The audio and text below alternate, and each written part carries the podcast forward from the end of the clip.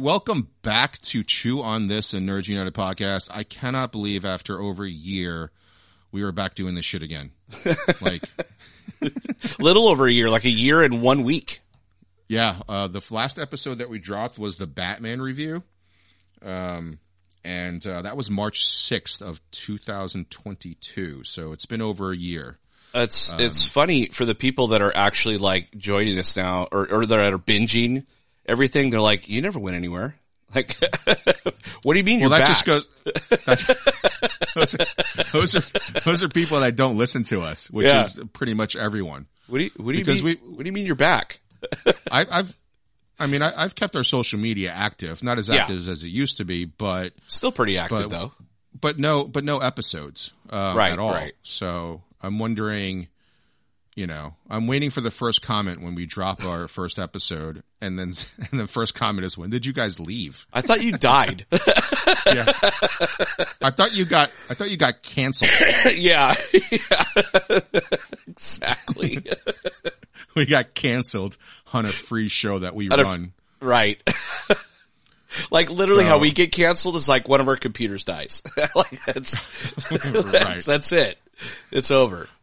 So after a full full year hiatus, full year and one week hiatus, we we we didn't decide to come back.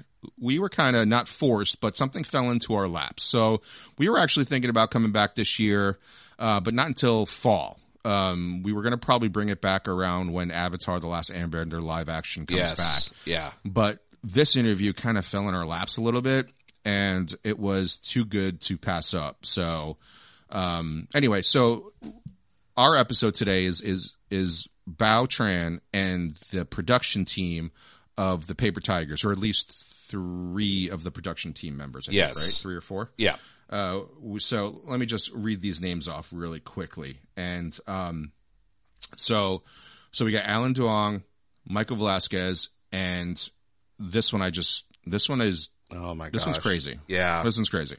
So I think you've all seen the little movie called The Karate Kid and The Karate Kid Part Two, Three, Karate Kid, Cobra Kai. the next Cobra Kai, like that series, right? So we have we have chosen himself. Yuji is part of this production team. Now, if you've seen the movie, you know he plays the waiter in the movie, but you know, regardless if he showed up or not, this would have been an episode that we would have definitely done anyway. Yeah. We, for sure. we absolutely love the movie and to be able to speak to anybody else on this movie would have been amazing.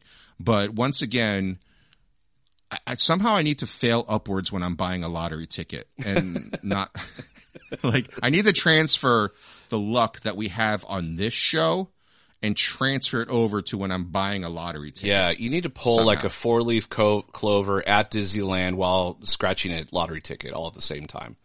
and right. And what then like I win like a hundred million dollars and then Mark Hamill comes up and just congratulates me for no reason. That's the kind of luck that I need to kind of get out of this, sh- like just push out of this podcast and put it into my personal life. there you go. So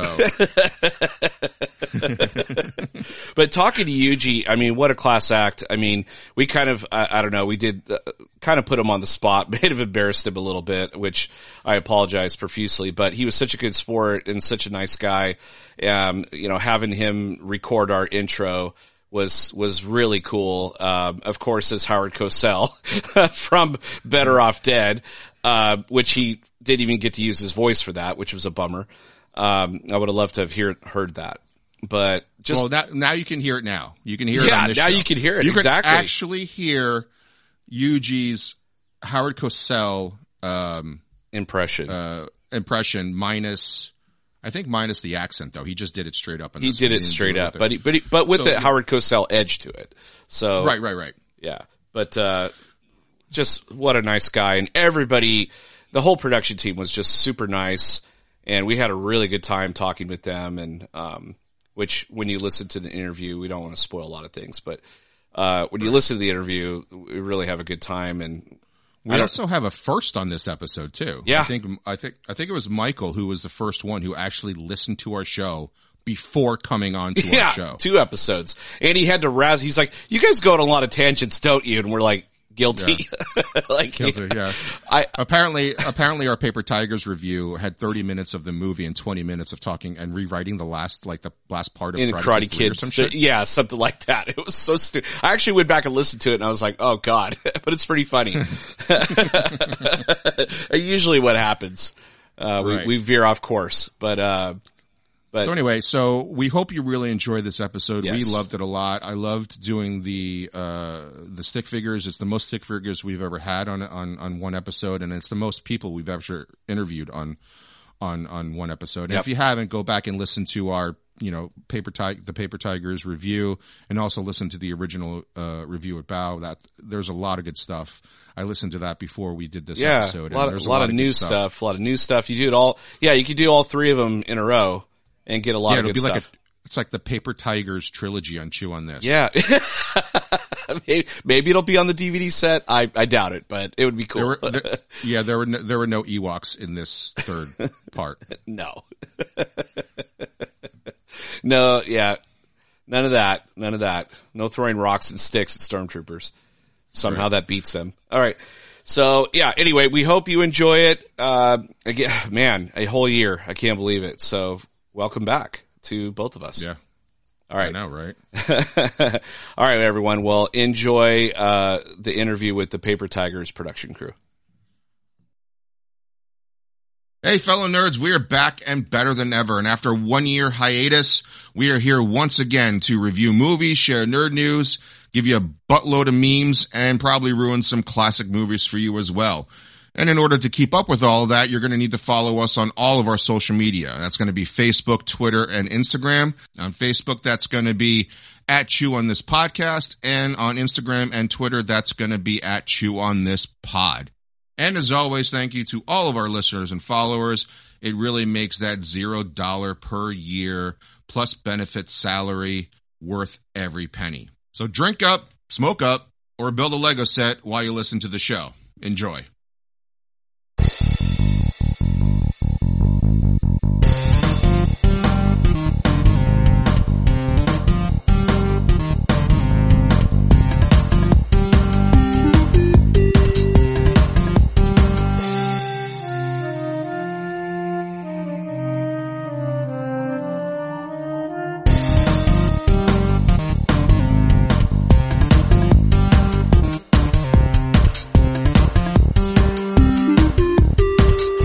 To episode 370 of Chew on This, a Nerds United podcast. I'm BJ. Vic, well, we are officially back um, with our first episode in what a year now, Almost a and year, so yeah. right. So uh, we wanted to come back in a big way, and we didn't know that it was going to be this big.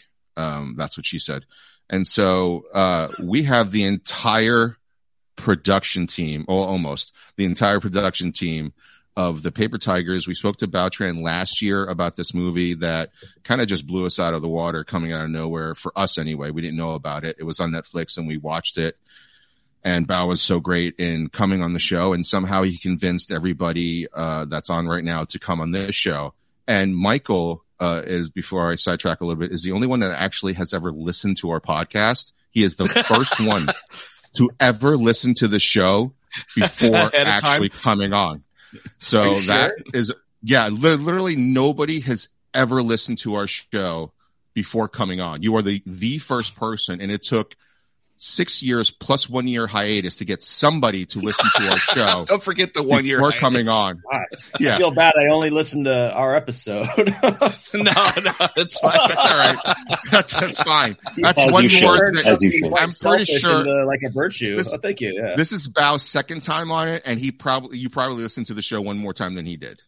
So I don't think Bao's listened to it yet. Bao's a busy man. Right. Um, so okay. So we have the entire team. Please go around the room, uh, the virtual room, and and just because there's so many of you, introduce yourself and please tell the the audience uh, what you guys did on on on Paper Tigers. Go start with huge. Actually, actually start with Oh, huge. I guess. huge. Go huge. Well, uh, well, if we could start like we could start like in circle. Uh, it doesn't matter. We go senpai, Yuji. Senpai, there you go. That's right. Uh, Yuji Okamoto here. Uh, I was one of the producers uh, for the Paper Tigers, and I played the waiter. I'm Bao Tran, the writer director, and Popcorn Michael. I'm. What does popcorn mean? Pass it on. It means your turn. Oh, He clearly hasn't worked a day in his life. oh I'm Michael. Stop, cutting, stop cutting me off. I forgot what I was going to say. What's my name again? You're- I'm Michael Velasquez. I'm also one of the producers on the Paper Tigers. Um, and my name is Alan Duong. I'm also another producer on Paper Tigers. Well, thank you all again for coming on. And I know everybody's really busy, but this is, this is a great way for us to come back. And I can't really say thank you enough for, for, for showing up and, and, and, and being on our show for our, for our comeback episode. Thank you for having us. Yeah, it's very exciting. Um, Thank so this Is you. a que- this is kind of a question for for everybody here. Um, how did you guys all become involved? Well, no, Bao. I mean, he wrote and directed it, but I mean, how the rest of you guys become involved in Paper Tigers? That's something Bao should maybe be able to talk about too. Like, how did you get these guys involved and all that? How did you rope them in? he had this terrible idea for a script and then he gave it to us to co- kind of rewrite it and then i was like oh we need to bring alan on because he he knows about dialogue and i know about action and Bausch is like Was Bao, was Bao's original, was Bao's original script starting with two droids on a desert planet? That's how you rewrote it? Did he like Close. write It it would have been. A, I, crayon would on have, a I think it would have been a better film. I still, to this day, I insist that that would have been stronger. He sounds like like Bao just literally handed him a napkin like written in crayon. He's like, here, it's like here, here, do something with this. it actually looks like your it looked like your stick figure guys there Yeah. Or just put it on your- somewhere. pretty good okay, so he he submitted the script to you guys, and you basically just like what tear it apart, No. or did you guys like? uh, I met I met Bao at the Los Angeles Asian American Film Festival in like 2004 2005. Uh, we it's uh, if you've been to these film festivals, there's just a lot of uh, there's a lot of content that you've seen before because you've been doing these film festivals for a long time. And Bao was the first person I ever saw like actually get up and walk out of a screening at a at a ethnic film festival, which you which you don't do. so I was like, oh, he did it first. So I go and that and- movie was Revenge of the Sith. No. so I just It was out and we showgirls. It was showgirls. it was Showgirls. yeah. no, we would not. We wouldn't walk out of that. But uh, yeah, we started drinking together and uh, watching and walking out of a bunch of other short films and became friends. And he had a short film called Bookie that uh, he invited me to work on, and I drove up to Seattle and uh, met all the other guys, and you know we've been friends ever since. Nice. Yeah, Well, I think and, your and ride's that's here. Michael. No, and th- and then that's that's where I met uh, Bao was uh, on his short film Bookie. Uh, I was a grip, and um, and uh, you know, like uh, Vietnamese directors uh, around the same age, you know, like the or filmmakers uh, around the same ages, and something that you don't run into uh, every day. And so uh, to be, uh, we had mutual friends. I had a mutual friend who worked on a short film, got pulled into um, this short film, and you know, just what really stood out was the fact that you know, like meeting Michael Bao, um, and this is also when we met Ken, uh, who is the villain um, in uh, the Paper Tigers. Uh, that's when we all met, and um, and there was just this level of camaraderie, and then also the fact that you know um, we were all Asian, you know, people of color, like coming together and making a film was just something that was unheard of during that time, 2005, 2006, and so um, I just really wanted to, you know, stick around these guys and kind of learn more about, you know, how we all could uh, eventually make a feature film together. And that was the promise that we had for a long time. And, and it took since 2005, 2006, It's a long uh, when Bookie was made, you know, and, and that same core crew came back together to make the Paper Tigers. And so, um, uh, so yeah, so that's, that's pretty much, uh, how, uh, I got tricked into making the Paper Tigers. Um, Yuji, what was your story? Um, so I got involved in this project due to a momentary lapse of good good judgment. Um, so I actually I worked with Bao on a short film called uh, Black Coffee, and um, you know I just uh, enjoyed working with him, and and he asked me after um, working on the on the shoot, it must have been a few years later, um, and he asked me if I was interested in helping him produce uh, uh, this kung fu project, and uh, you know, it was.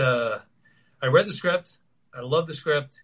It was uh, it was great because I was a huge fan of martial arts movies and, and hearing the storyline and and and his his take on it, um, you know, and the the whole minority aspect of it. It was um, it was great, and anything that I can be a part of, uh, you know, of a film that helps to create you know good lead roles for uh, minority actors, then you know I'm all I'm all down for that. That's awesome. Uh, was there any like um, inspiration in the fighting, like the choreography and stuff? Like, did you guys play with different types of fighting styles, or was there something specific you were looking for? Like, I know you guys are all huge fans of martial arts films, and I know Vic and I are huge, huge fans. But was there something like you kind of drew from, like some a certain film or or a mishmash of films, where you decided like we're going to use these different types of fighting styles? Yeah, I mean, I was working with you know our longtime collaborator and action director Ken Quitugua uh, for you know these ten years was nice uh, in the sense that it, obviously it took a long time to raise money, but it also gave us time to R and D and to kind of like do research and talk about things and share clips, and so it was kind of a long, extended, inspirational phase, right? Um, I think we were trying to figure out what it could look like because it was honestly not something that we had seen before because it was something that where you have these out of shape guys that you know are a little clumsy, a little behind their step, but how do you show them a little beyond their prime, uh, but still have a little skill? And where's that fine line about that that that you know what that would look like?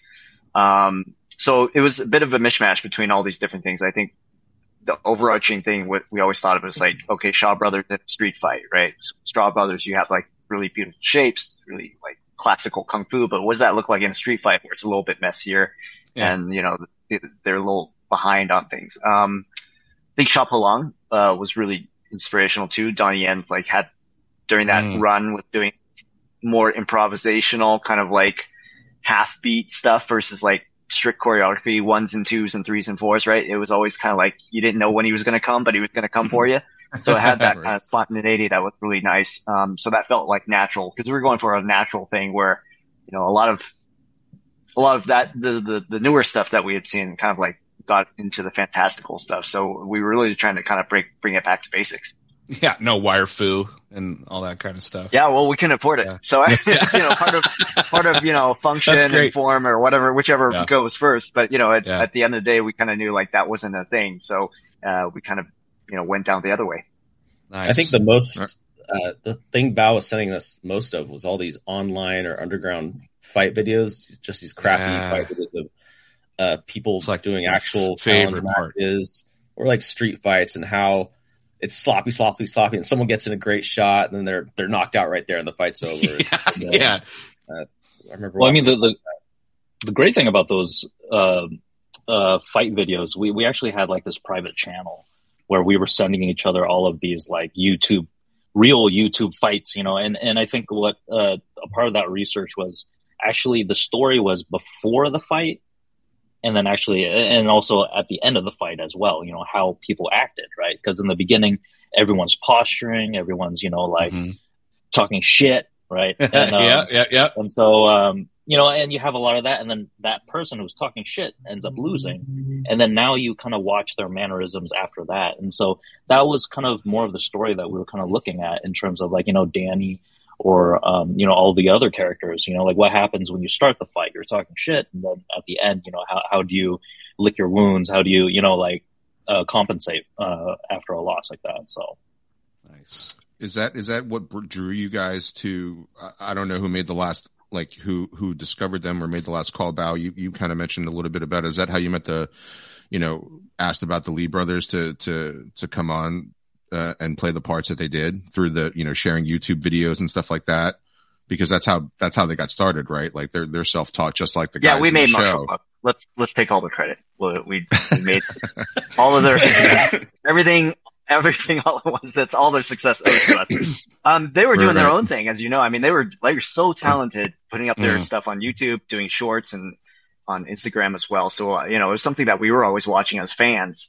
Um, and we had made a short film before this called The Challengers. That so that was kind of like I guess you could call it a kind of a proof of concept or a little bit of kind of experimentation uh, with you know the filming style and the slow motion and Danny Vision and all the stuff we were playing with all that. So that had Andy Le uh, face off with Hidwa. So that was kind of like um, something I always knew that he was talented, and then also his brother was like uh, something someone that we wanted to somehow figure out how to get involved as well. So they were always kind of on the periphery. It was almost like you know with with a movie, it's like you want these people, but you can't really. It's never real until you know you actually get the train going. So, you know, we always uh, kept in touch, always followed their stuff and really, um, um, you know, followed their progress and development because they, you know, each year you can see them level up. It was, I mean, they're amazing and they continue to level up. So it's something that we always wanted to, to be able to have in the film. Yeah, I mean they're they're they're actually you know obviously doing really well right now with with everything everywhere all at once, um, winning all the awards. And Shang-Chi. Yeah, right, exactly. Oh, so they're, they're doing pretty well. but the you know I, I will say though your movie all of- when I say your I mean all of you guys your movie actually beat Shang Chi as like the best movie of 2021. Um, according to Rotten Tomatoes, you guys know that, right? You We say the the same number- thing to everybody who listened as well, though. So Like, it's okay. Say, you're like, say it again. It's like, you, get, you have the best. What's you have this? the best. I didn't hear this. Yeah. Yeah. this is new. I should have. I should have had a poster, like just Right? Number Right, one. just that. Yeah, you, you guys are number one. All, you guys, I think you guys are also like Like number the one all time, number one well, action though, movie. Yeah, yeah. which I'm sure you guys. I guys mean, know it's, that it's too, just it's Yeah. just an aggregator. It just happens to be the most important aggregator that's out there. I mean, Not a big deal. whatever. Not a big deal. Did you, Yeah. did you guys get the? Did you guys get that? Uh, that certified fresh thing or no? Or they only give that to the big, the, like the No, giant. we like, did. What's Marvels? funny is uh, Well Go, our distributor, when they had to they had to put out the DVD artwork on a deadline, but we hadn't quite reached the the what is it the minimum number of reviews to get certified Hmm. fresh. But they they just took a risk and said, you know what, we're going to put it on there anyway. And they had all these DVD all this DVD art printed, Love and it. it was out there. We're like, we're just waiting like That's a couple more reviews, guys. But Come on. That's amazing. All right. Yeah. um, That, I mean, that's yeah. wild because I mean, like, it's just if you look back on the, the Martial Club being kind of the common DNA, but you have Shang Chi, us, and and everything everywhere all at once. It's kind of crazy that you had these three martial arts films uh, come almost pretty close succession to each other, but also of Yeah. really different budget levels and different production levels. And I just think it's a really, really flattering to kind of be part of that conversation or just kind of get lumped in on all that. So I think it's, it's, it's, it's, we're in a very interesting time and excited to, to see what comes in the future. yeah. I wonder if the Lee Marshall. brothers. I, I wonder if the Lee brothers now remember like back growing up in the '80s and and and you know obviously for me it was the '80s where the Asians played like the token the token character right like they either were a, a, a waiter or a laundromat person or somebody who didn't speak real English very well and was like the comedy relief. I wonder if like now the Lee brothers are like the token martial art Asian brothers that they're going to be in every single martial arts movie because because they were in the three biggest ones in 2021 or 2022, right? Like so, Yeah. I- they could they could be the token I- martial art guys. I think I, I, I think they're going to get a chance to show off their own brand of humor now because you know that that fight they do and everything everywhere all at once.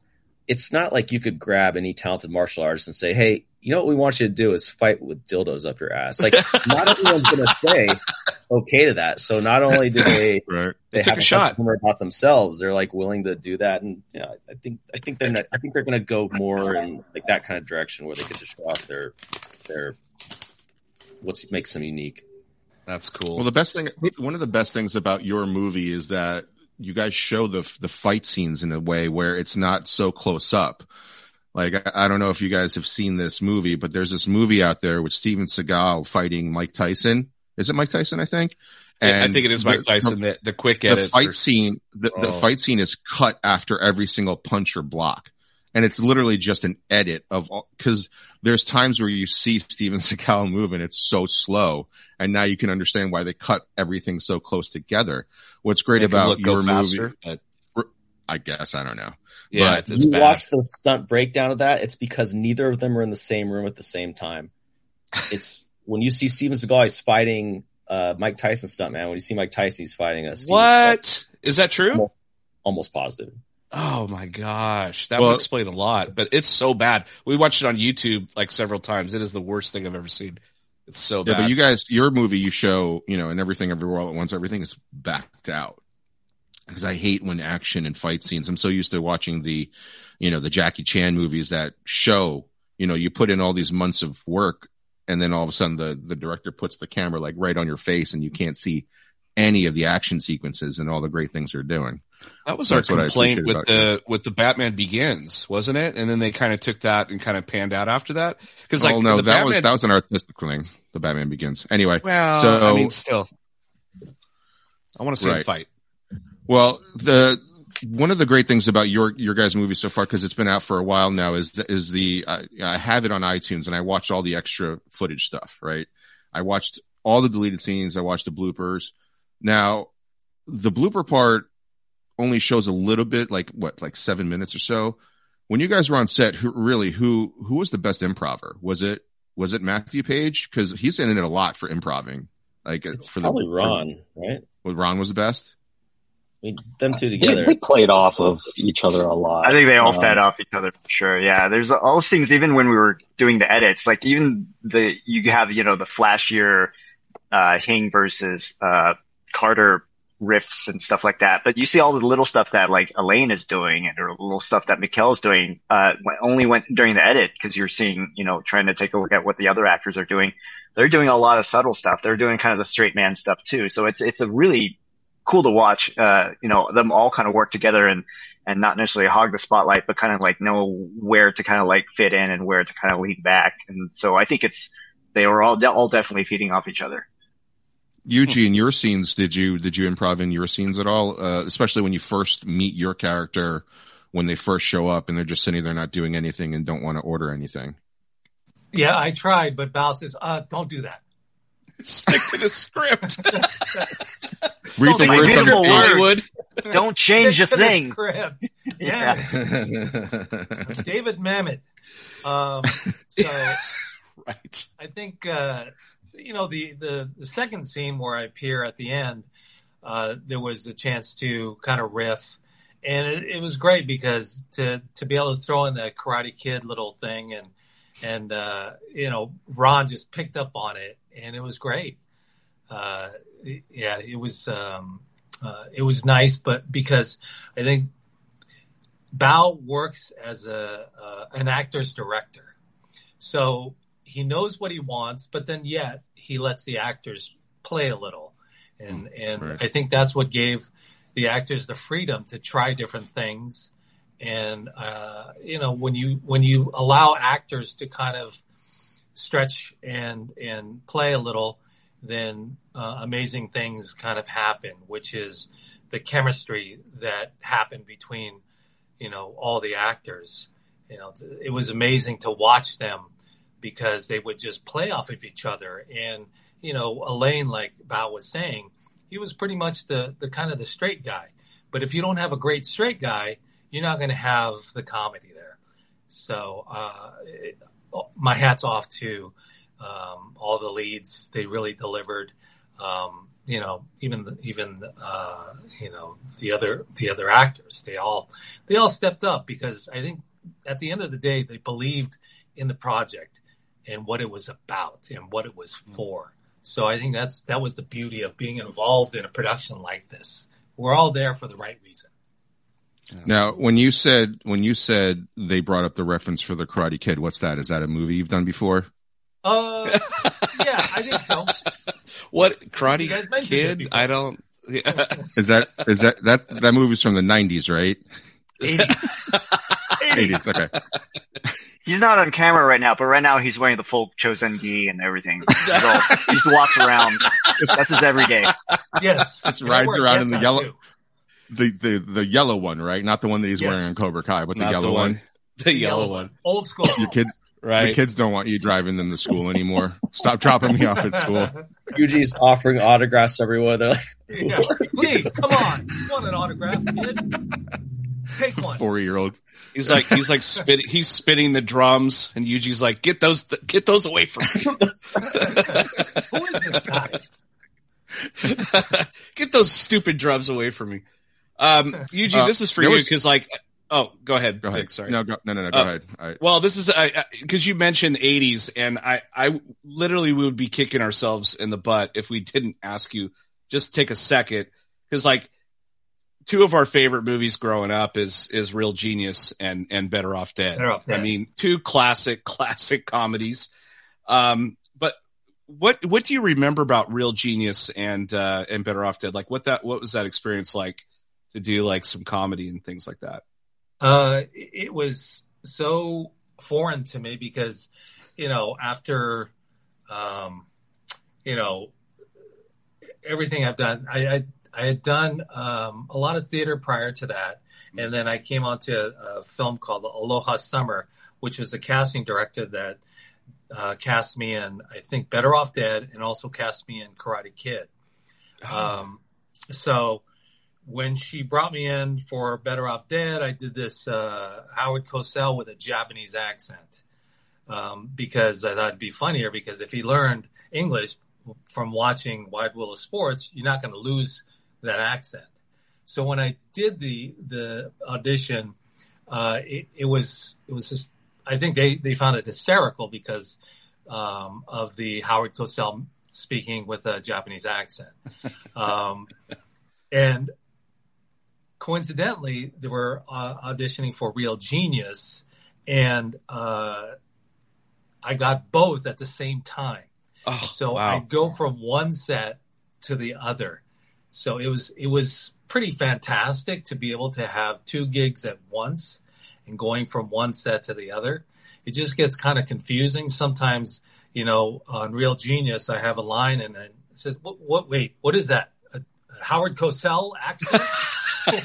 You're like, no. what? Wrong movie. yeah, I'm sorry. Yes, I was somewhere else. But no, it was, it was great. Um, loved the experience on, on both of them. You know, that's the heyday. I mean, that's, you know, you had so many of these kind of quirky 80s films, and I was blessed to be part of two of those, you know, because, Yeah. um, you know, Better Off Dead wasn't, you know, a hit at the box office, but it found its legs when it came out Oh later gosh. on. Yeah. I, I want my two dollars. That's Two dollars, yes. all right. Well, since you mentioned the Howard Cosell impression, because I, I I read all about that. I, I know you interviewed about that, but can you do like in a Howard Cosell impression? Can you say in your best Howard Cosell voice, "Welcome to Chew on This, a Nerds United podcast"?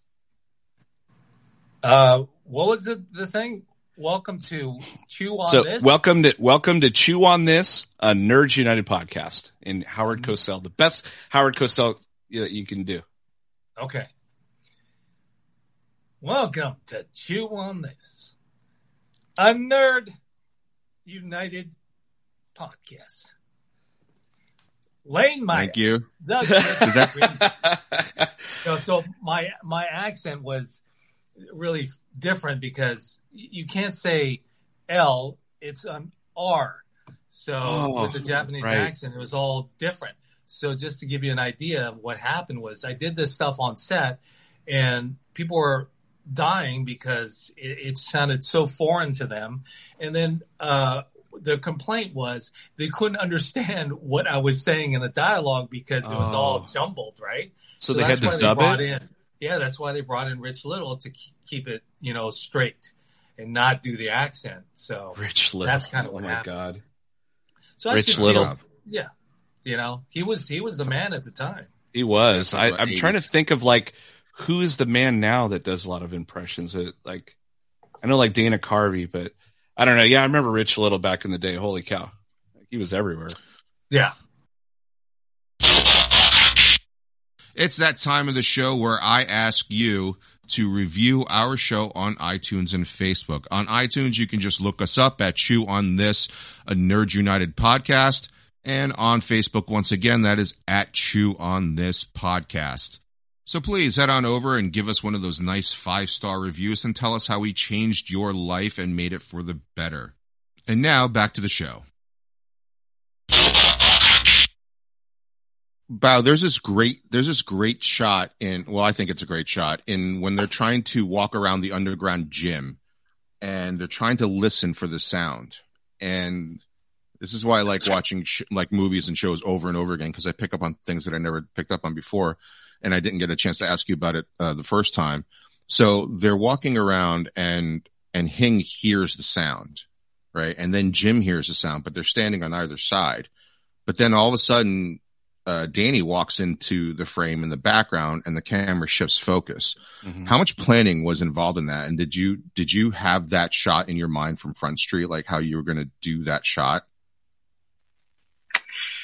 Yeah, well, I mean, I think a- there's a lot of factors when indie film because you have a great idea or you have kind of a general uh, gist of what you want to do, but it's never really concrete until you have a location uh, figured out, and also kind of like where people are and blocking and position wise. So it's it was kind of like it was definitely an idea that I always had, or had a, you know kind of a, a general sense of what needed to happen, uh, but I think it wasn't until we were there that we started figuring out how to use the rack and how to kind of use the depth of where they were and how they were positioned. I think that was a little bit more on the day of.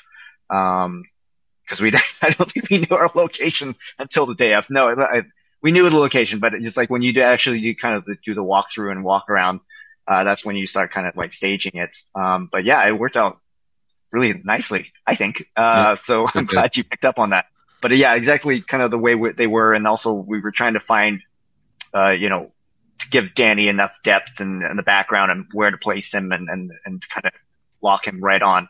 But, uh, just kind of a harrowing element is that, you know, for indie film, again, we were only there for half a day. Um, so we actually had to like wrap, uh, all our scene in, in the dungeon before lunch. So that was, I think, one of our last shots, uh, right before lunch. So it was a bit of, uh, running by the seat of our pants Wow. to try to pull off all of That's that. so yeah. Yeah, shout out. You to got that shot in half Mayer. a day. That's, that's insane. That's insane. You got that in half. Yeah. Michael and Michael and Alan, did you for the for the whole production team? Did you guys split? This is a question for Michael and Alan. Did you guys split like the duties of of what you guys were doing? Like, was somebody in charge of certain parts of the production, or you know, it was all hands on deck? a combination of both. Everyone had things that they had to deal with just because when you start off, you get a responsibility and that just kind of becomes yours because it doesn't necessarily make sense for to give it to someone else who didn't start from the ground. But once you're on set, if something needs to be done, just whoever's there can do it. Yeah, Also, funny again, Yeah. Oh. Sorry. Shout out to Sean Mayer on uh, our DP, who was part of the original bookie crew that we met back in the day. Yeah, no, and, and funny backstory um, to starting production is that um, we spent so long trying to fundraise and like you know get all this money together to make this movie that like um, w- it just suddenly hit us one day that you know we actually reached the point where we could greenlight the production, right? That's and awesome. and and mentally as an indie filmmaker, like you spend so much more time fundraising that you forget that there's still pre-production, there's production and all that, Yeah. right? And Yeah. so when when it hit us that we were green lit, you know, we were making I was making the calls to, you know, the old bookie gang. I was like, "Hey, it's a go. It's a go." And then like finally it it dawns on you that oh shit, we have to run a production now. And so like it, it's just what like are gonna do? exactly and, and and so like and and so our our pre-production was really short you know like we couldn't Mm. we didn't have enough time to prep um you know like uh and, and thank god you know at least all of our actors had some action skills that you know they picked up the movement really quick and so um and, and so uh the prep time you know and Bao can attest to this is that you know like we we definitely needed a little bit more time Mm. you know, like there's never enough time really on the producing side. It's like, oh my God, now I have to make sure all the money, you know, lands at the same time. You know what I mean? And just like we're paying for things left and right. And then, um, you know, like there's so many Finding fires. through, like Yeah. there's just so only much been- stuff. you've only been getting handshake promises from these crew that you want, and then suddenly you have the money, and you're like, hey, and they're like, oh no, I I jumped on a show that's actually going to pay me, you know, real money Right, or something. right. You gotta find the next Right. person, the next person. Yeah. Yeah, So that's, the that's, actors only had like three official uh, days to rehearse the choreography because due to a, a snafu, I guess on my part, but I'll I, I blame a union. it's not uh, you. It's not you. They they cut they almost shut our production down, like not letting the actors rehearse. And uh, fortunately, Bao and Sean were able to use that time to sort of come up with the shots that they, because like Alan said, suddenly you're you got to go go go, You, and so they use that you- time. Did the you just say? have. You just said three days. That's it. three to official rehearse? rehearsal days of of that choreography because two days we lost two days because we got shut down early in pre-production. Holy shit! Three days to rehearse Yeah. the action scenes, or just rehearse in general. Both, I guess, right? That that's the time they had Yeah, with you That just blows that blows me away because like we watched, you know, like a fucking stupid show like Iron Fist where they had way more money and more budget, more time, and the fighting looks like shit. You know, so you got I mean, that is that's incredible. That's that's absolutely incredible because that when you watch the movie, like everything that you're saying blows my mind because when you watch the movie, it's it's like flawless. It's like such a great movie. Like it, it doesn't s- sound like there were any kind of issues. So maybe that's a, just a testament to you guys, like actually coming together as a team and putting something together so wonderful like that, that you didn't need. I don't know. It just looked like you had all the time to do all that stuff, you know? the, That's the incredible. actors, the fight team, they're all very talented. The actors are busting their ass outside of that uh, official rehearsal time. Gotcha. They're- Gotcha. Right. Yeah, I mean, you have meetings and you talk about stuff like, yeah, the, but the actual day's rehearsal schedule, like where they're actually all in the room together, then, then that was the schedule that we had. But it, it's kind of crazy. Like, you know, Alan mentions that gear shift, but it is because you can, you can ideate for 10 years until it's real. It's like, oh, it's a real, like, what is Oh, this real states? What does the location actually look like? What are they wearing? You know, all the really, uh, nitty gritty actualities of, of, of production start to come up. And so I think it was a little, a testament to, you know, to kind of like dillying around for 10 years. They're having like that soft research. The action Yeah. team kind of knew I didn't have to kind of sit them down and they already knew like what we were, the movie we were trying to make, uh, from the get. And so That's they already kind of knew the marching orders. And once we threw in the actors, now that's like, now they figure out the choreography because you can't have choreography until you really know what their body shapes and their Right. abilities are. Yeah, so it's like, abilities. it's like, yeah, there's only so much you can, you know, prep or, uh, uh, uh, daydream about until you actually have real human beings. So that was a weird gear shift that we had. And that was, it was just scrambling from that point. Unbelievable. Um, yeah, that's so insane. it, it's, it's incredible because the movie just, it doesn't look like that. It just looks like you, Thank you. guys made a movie. It's like- Well, let's, it's We let's made a movie. Yeah, it's crazy. yeah.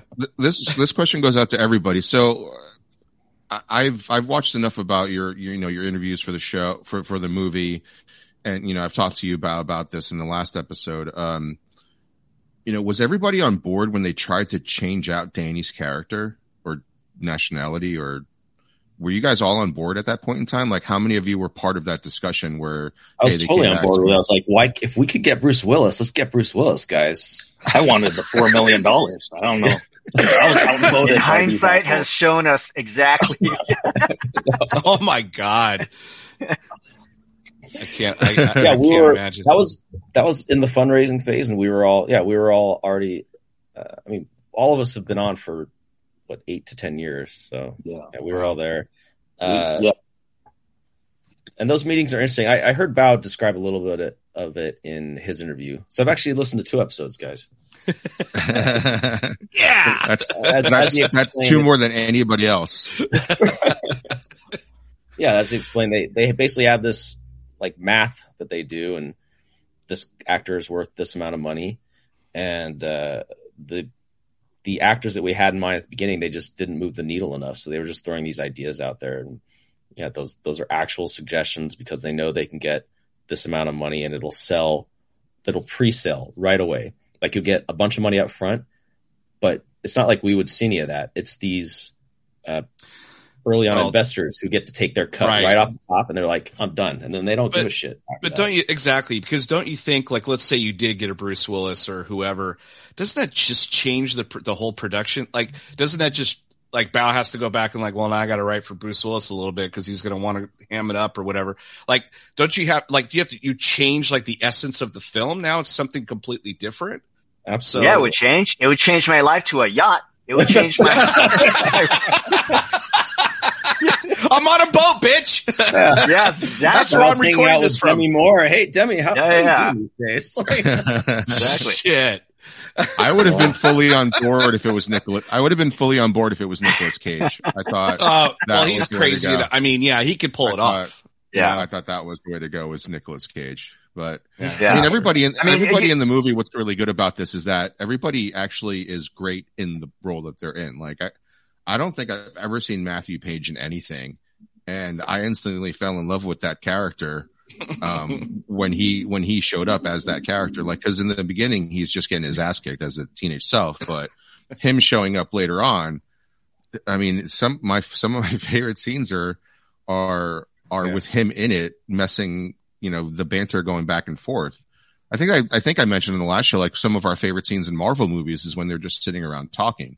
Just Like bullshit. in that one Yeah. scene, in- yeah, like in Age of Ultron when they're all trying to talk shit to each other about lifting Mjolnir up, and and you know that banter back and forth is what I loved, and I love the banter back and forth in, in, in this movie too with with Carter and, and the rest of the guys. Wow, some Yeah, I mean, you can imagine it, in another way. But I mean, I think of like back to the question about changing. It's like you you can do you can make a movie or make a script into a movie any which way, like a million different ways you could do it. But it's like it's like, but you know, what are we setting out to do? What are we kind of intended to do? And like that's really the only thing that's in your control. Uh, whether you know it, it, it kind of fulfills the vision that we that we that we had in the first place. So I think for all of us, when Mike, I think Michael was the one that kind of reported back uh, you know, the notes and all the things because he's in LA and he's the one kind of having all the meetings. And so I think it was, we were all definitely have one sound mind of just kind of like, okay, well, thanks, but no thanks. So, you know, it was, it was never even a consideration to like, oh, should we or shouldn't we? It was just Nice. kind of like, okay, that's a dead end. And so, um, yeah, I mean, that, but again, it's like, that's not to say that things have changed. Like it's still, like these still, those numbers and those projections, everyone has those breakdowns right now and it still exists you know in financing a film now in this day and age it's still like i, I again all credit and all um all credit and flowers for everything everywhere all at once for sure.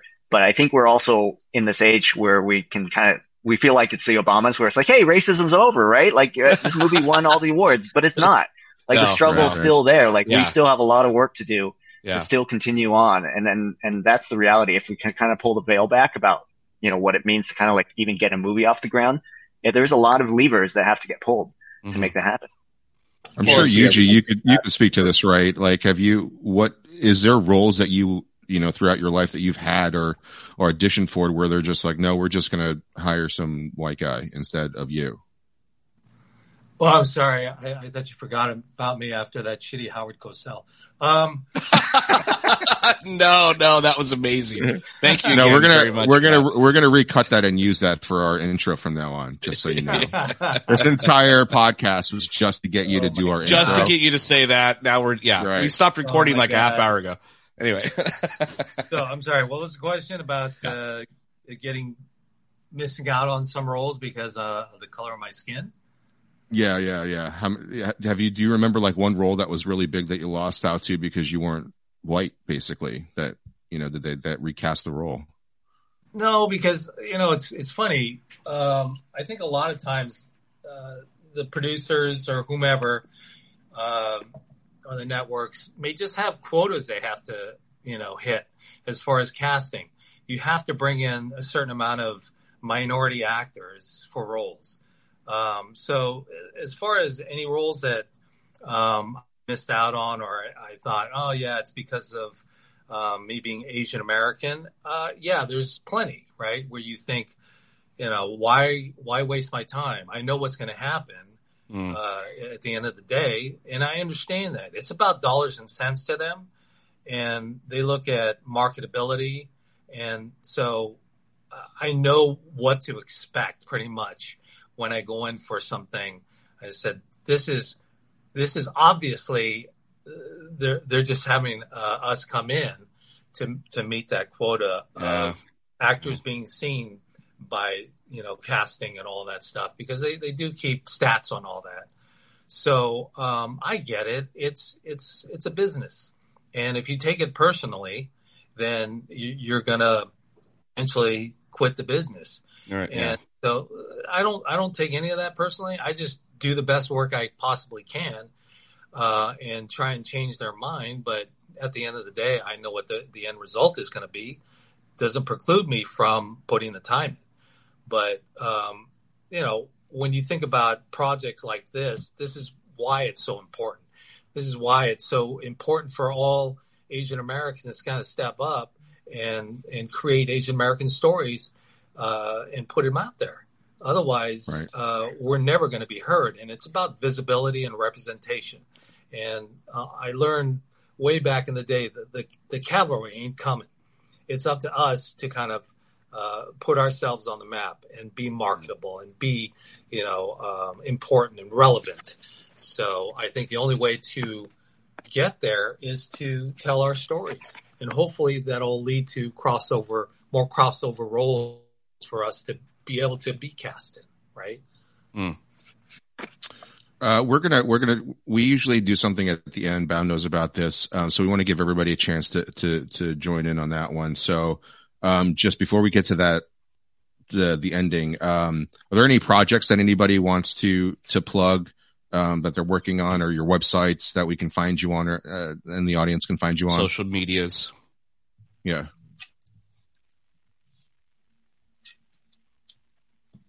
Anybody? I'll go? plug, I'll plug something for uh, Matthew Page. He wrote and directed a pretty lean, slow burn thriller called Cop vs. Killer.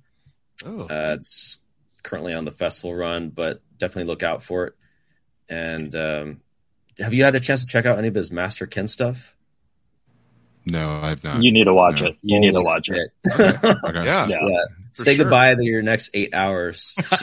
it's fantastic. Like Yeah. that's that's pretty I'm much down. where that's that's pretty much where most of us like learned about uh, Matt Page. I was a huge fan of his uh, of his YouTube show, and then like that's when he was kind of on the map for me for um, uh, sort of this role in the Paper Tigers, and then uh, on. but lo and behold, you know we we had a connection through Yuji actually um, that connected us with Matt Page. So Yeah, and then Mykel, uh, who played Jim, he's got a sequel to a movie that he wrote and directed coming out uh, called Gods 2, so be on the lookout for that as well. Right on. And Ron's So- film. Ron has Oh, yeah, a film, sorry, Ron's just directed a film, 47 Ronin, on Netflix right now. Right, Oh. right, right. Oh, right on. I think Yoshi, uh, yeah, Yoshi Sudarso, any of any other of our casts, uh, that we share. I don't think, not that I can think of, but that's a that's a dope film. And if you like a lot, uh, really well shot action, uh, the two It's leads are, have a lot of good banter, so I highly recommend that. nice. And of course there's Cobra Kai. Cobra Kai. Yeah. Oh, yeah. What was this it? Oh, indie project called just, Cobra oh, Kai. yeah, Yuji, real quick. What was that like? when, when Cobra Kai started, Yuji, did you, like, were you expecting a phone call? Did you think you would get a phone call to, to reprise that role? Uh, no, not at all. Yeah. Uh, everybody was asking about that. You know, when the first season dropped, I thought it was great. Uh, it's really um, a great homage to the old classic uh, Karate Kid, and and what I loved about it, they flipped the the you know the script as far as Mm. uh, Ralph and and uh, Billy. They they changed their kind of characters a little bit, uh, which is great. And so you know when I saw that, I thought, well, you know, I wonder if they're going to bring back some of the old characters from Karate Kid. And sure enough, I I did finally get a call to appear in season three, and and uh, it was it was amazing to talk to the the, the showrunners. Uh, Jon, Josh, and Hayden are really great guys, and they're always open to input from uh, the actors, especially the ones that are coming back from the whole Karate Kid universe Mm. uh, only because of the fact that we kind of know our characters. But I was kind of mistaken because those guys are so passionate about the Karate Kid world that they knew more about that than I did. So it's crazy. That's awesome. But they pitched pitched me the idea and uh, where the direction of the, the character was going to go, and I said, you know, I initially told them uh, I read the the first first run of it, and I said, uh, I'm not interested. I'm going to pass. And which case they they were kind of shocked, and they immediately called my agent and said, "What the hell? Why?"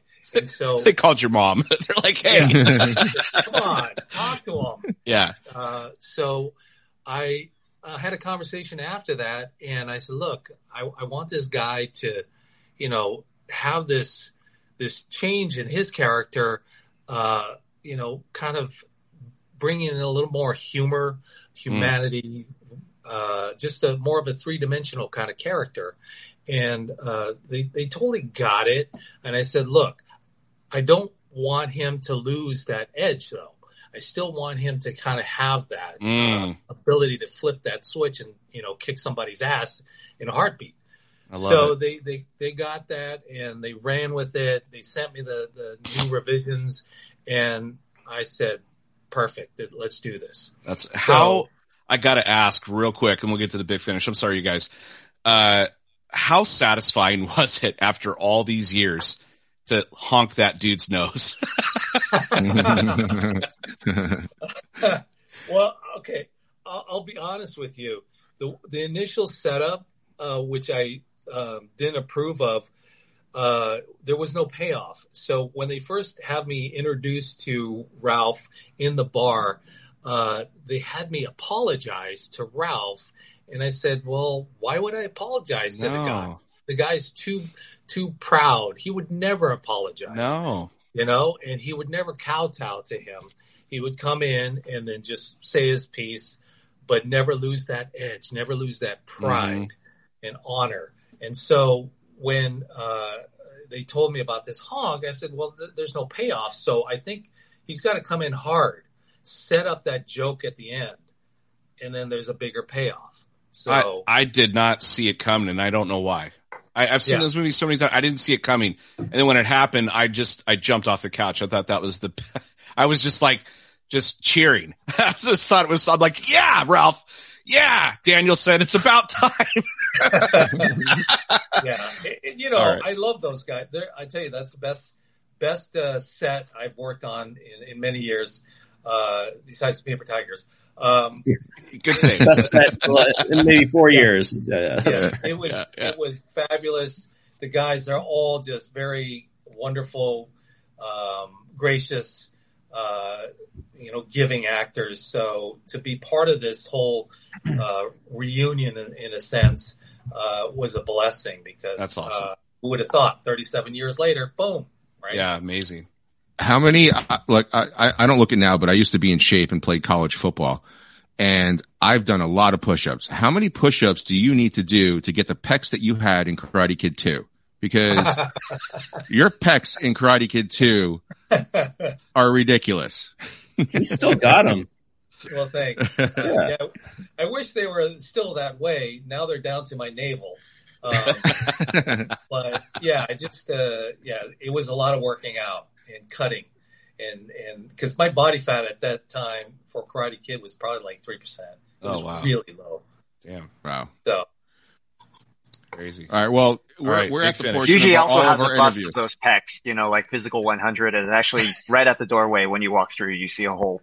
It's just like He, a, he rubs it's them before he leaves. He's like, oh, Yeah, plaster. and oil. Yeah. it's like Night at the I Apollo. He just show. rubs it before he leaves the house. You just like, you know, here it is. physical one hundred is the bomb. Yeah, like I no. Notre Dame has that sign where it says "Play like a champion" and they hit it every time. yeah, exactly. he walks out and just slaps slaps each side before he leaves the house. Oh, that's awesome.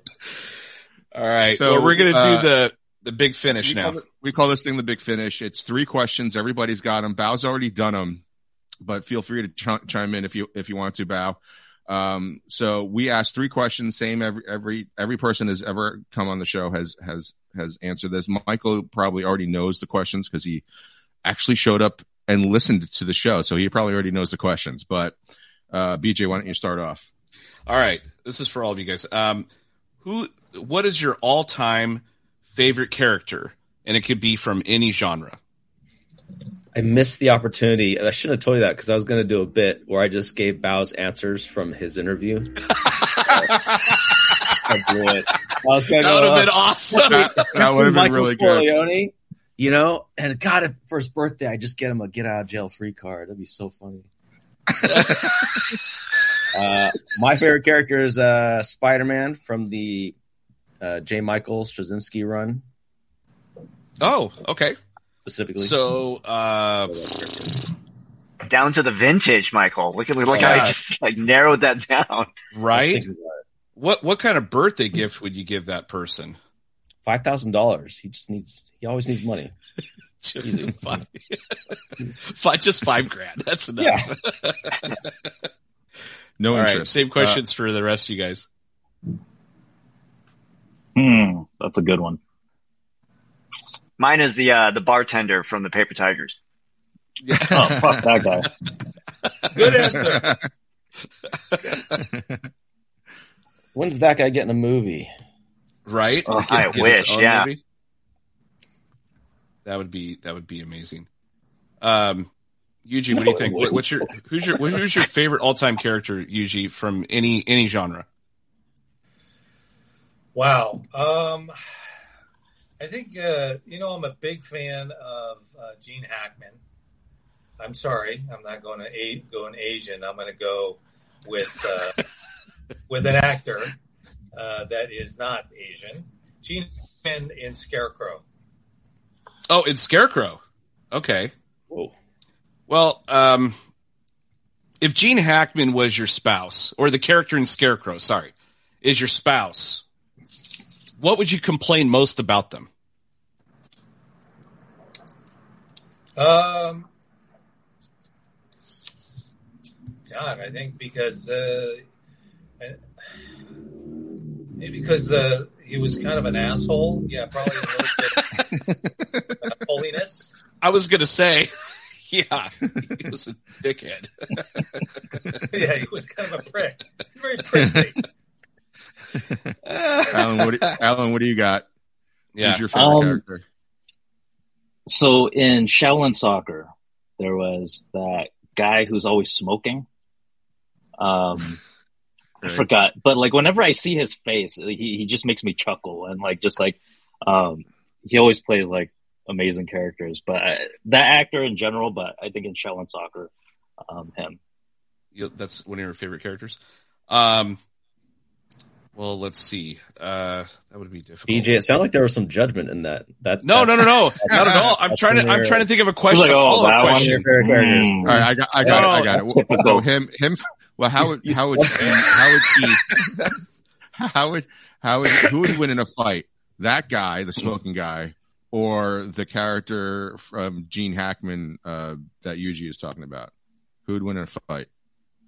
Oh, G- Oh, Gene Hackman from. Scarecrow, or the or Yeah. uh, oh the guy, fr- the smoking guy. Okay, Um, God, this Gene Hack- Hackman back then was probably pretty scrappy.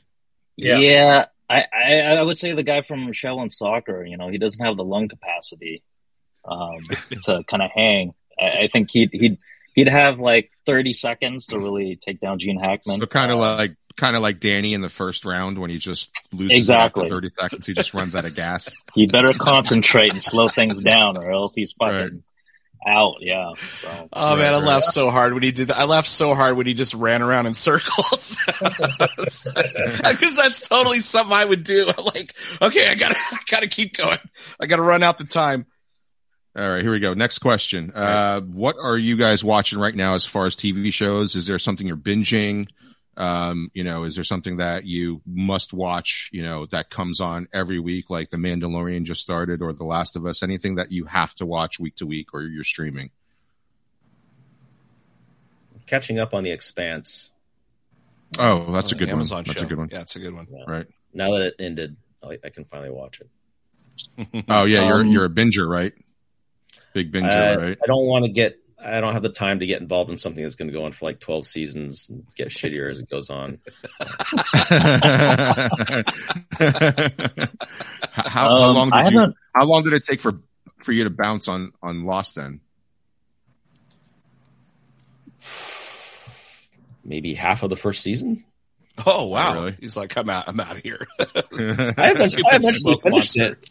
Yeah, no, I eventually finished it. I was like, right. I love shitty TV. Don't get me wrong. I'm not like some like, not like some uh, what do you call it, a, a connoisseur or anything. I I love. Uh, I'm also watching The Rookie, or watching like That's Oh, not okay. bad. Nathan Fillion's awesome.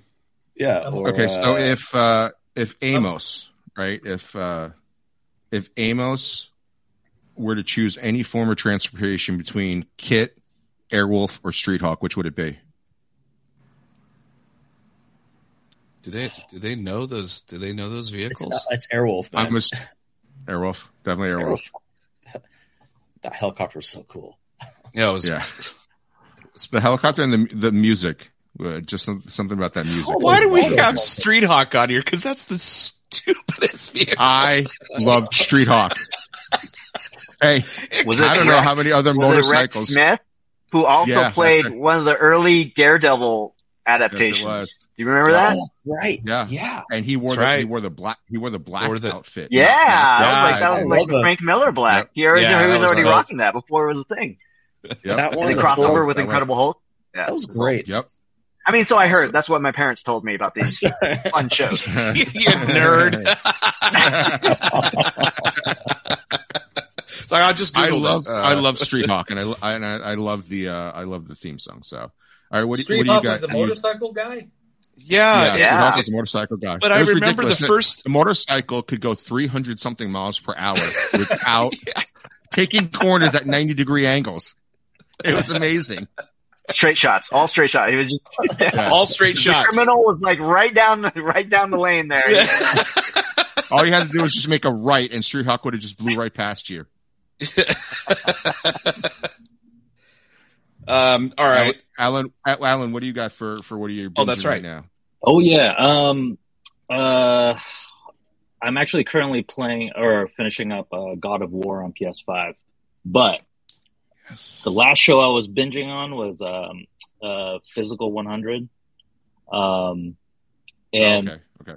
on It's on Netflix, and Netflix. the most the most hilarious thing about Physical 100 is not about the show itself. It's actually about the people watching it because you know you're I'm stuffing my face eating dinner and I'm with my wife and I'm totally judging like you know You're judging them. so, so I'm, I'm just like telling my wife I'm like no man that dude's not gonna fucking last because he's not using his knees all this stuff and like you know they're like all jacked but you know I'm the asshole and she just turns to you. She's like, "Shut up, fat Yeah, ass!" Like, what are you? like, yeah, All right, yeah. so, Oh my so here's my here's my awesome. follow up to that.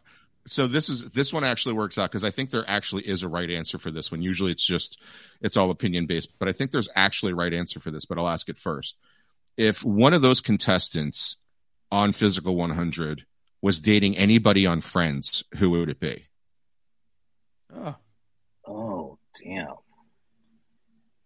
You know, I, I, I also binged on, um, Friends kind of recently and damn, Rachel and Monica.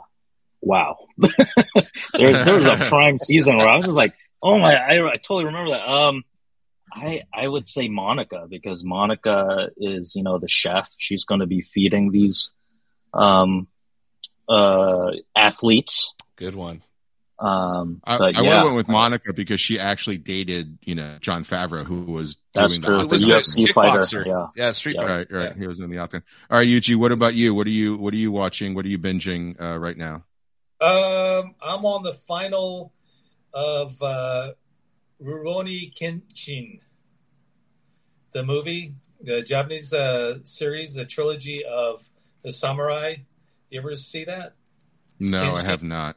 Yeah, it's it's really crazy. It's a crazy It's wild. series. Yeah, What is it on a streaming service? it's on Netflix. I think I know what he's talking about. I think What- it's it what- pops. what's I think the I have it main- on my list. What's the main character's name in that in that movie? Kenshin. Kenshin. Okay, what kind of what kind of eggs do you think they would eat? Hard boiled. Nice. That's a good answer. Awesome. All right. All right, well, got one more. this is We the got one more last. question. This is the last question, and then you guys, uh, then we'll let you go or hold them hostage. Um, all right. Last question is, and I know this probably changes all the time because it changes for me, but top three movies all time. Top three movies of all time. Anybody can go first. Yeah. The Crow, When Harry Met Sally, and Hard Boiled. Hard Nice. boiled. Uh, Jaws, White Chicks. Don't judge. I thought you were going to say like Legally Blonde or something. Um, and Legally Blonde. no. no, um, God, that third one. White Chicks Um, is actually pretty damn funny when you like You I know, when I first I- watched that. That was so really funny. quick story about that. Like, I refused to watch it because when it first came out, I was like, oh, this is so dumb, blah, blah, blah. 10, 15 years later, I'm watching it with my wife and I'm like convulsing on the ground. Like, it's just like, Hysterical, right? it's the level of commitment. Yeah. It's the jokes are so stupid, but they commit so hard. It's funny. Um, oh, third is Sounds- Anchorman. I, I love Anchorman. Oh, Oh, for sure. nice, For sure. nice. Uh, okay, that's that's a good one. Val, did yours about you? change at all? Oh, just the top three on whatever Sight and Sound says today.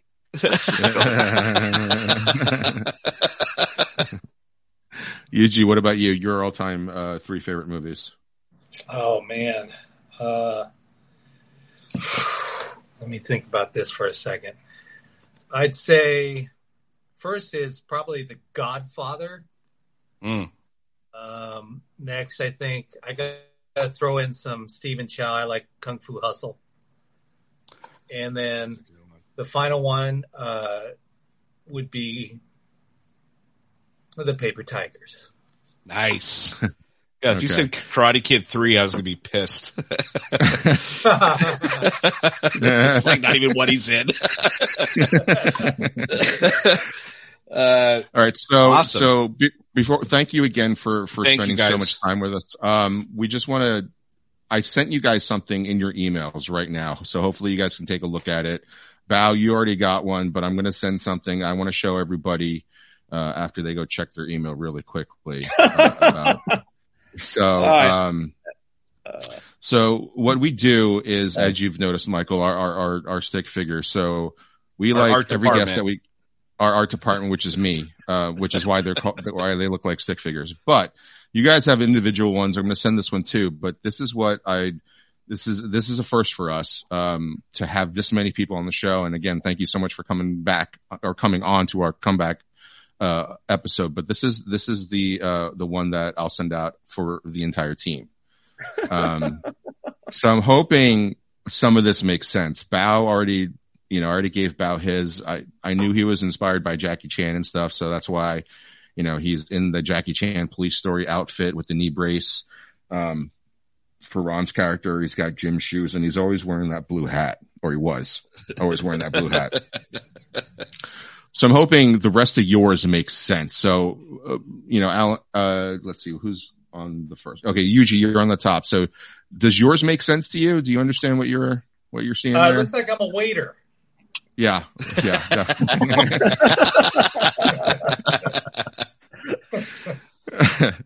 okay, Alan.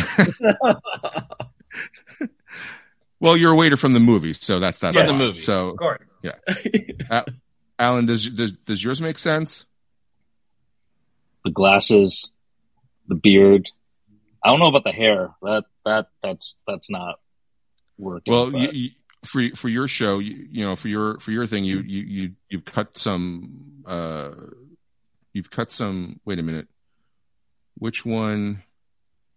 Oh, Mykel, does He's yours like, I make don't remember. sense? I don't remember which one's which. I don't remember who anybody is. there it is. Yeah, there it is. There's a full outfit. nice. So I couldn't That's- find gold that's me and my guns son. that that you that you had in your in your Twitter account uh profile pic. So I had to give you uh Castor Troy's gold guns from Face Off. So Is that little- where you got that from? that's where the gold Nice. guns are. You actually have awesome. Castor Troy's gold guns in your hands because I couldn't Oh, find the cheater. toy gun that you had. Yeah, but it is Castor Troy. So who doesn't love Face Off? yeah, That's true. That's true. classic. So Uh, thank you guys again for. uh, Thank I'm you send so much guys- for- I'm, I'm going to send you this out to having us. everybody. Thank you. Thank Thanks, you. All right. We're gonna put well, that, that on was, our wall. uh, thank you so much, you guys. That was episode 370 of Chew on This, a Nerds United podcast. I'm BJ. Until next time, folks, chew on that. Later. All right, later, everyone.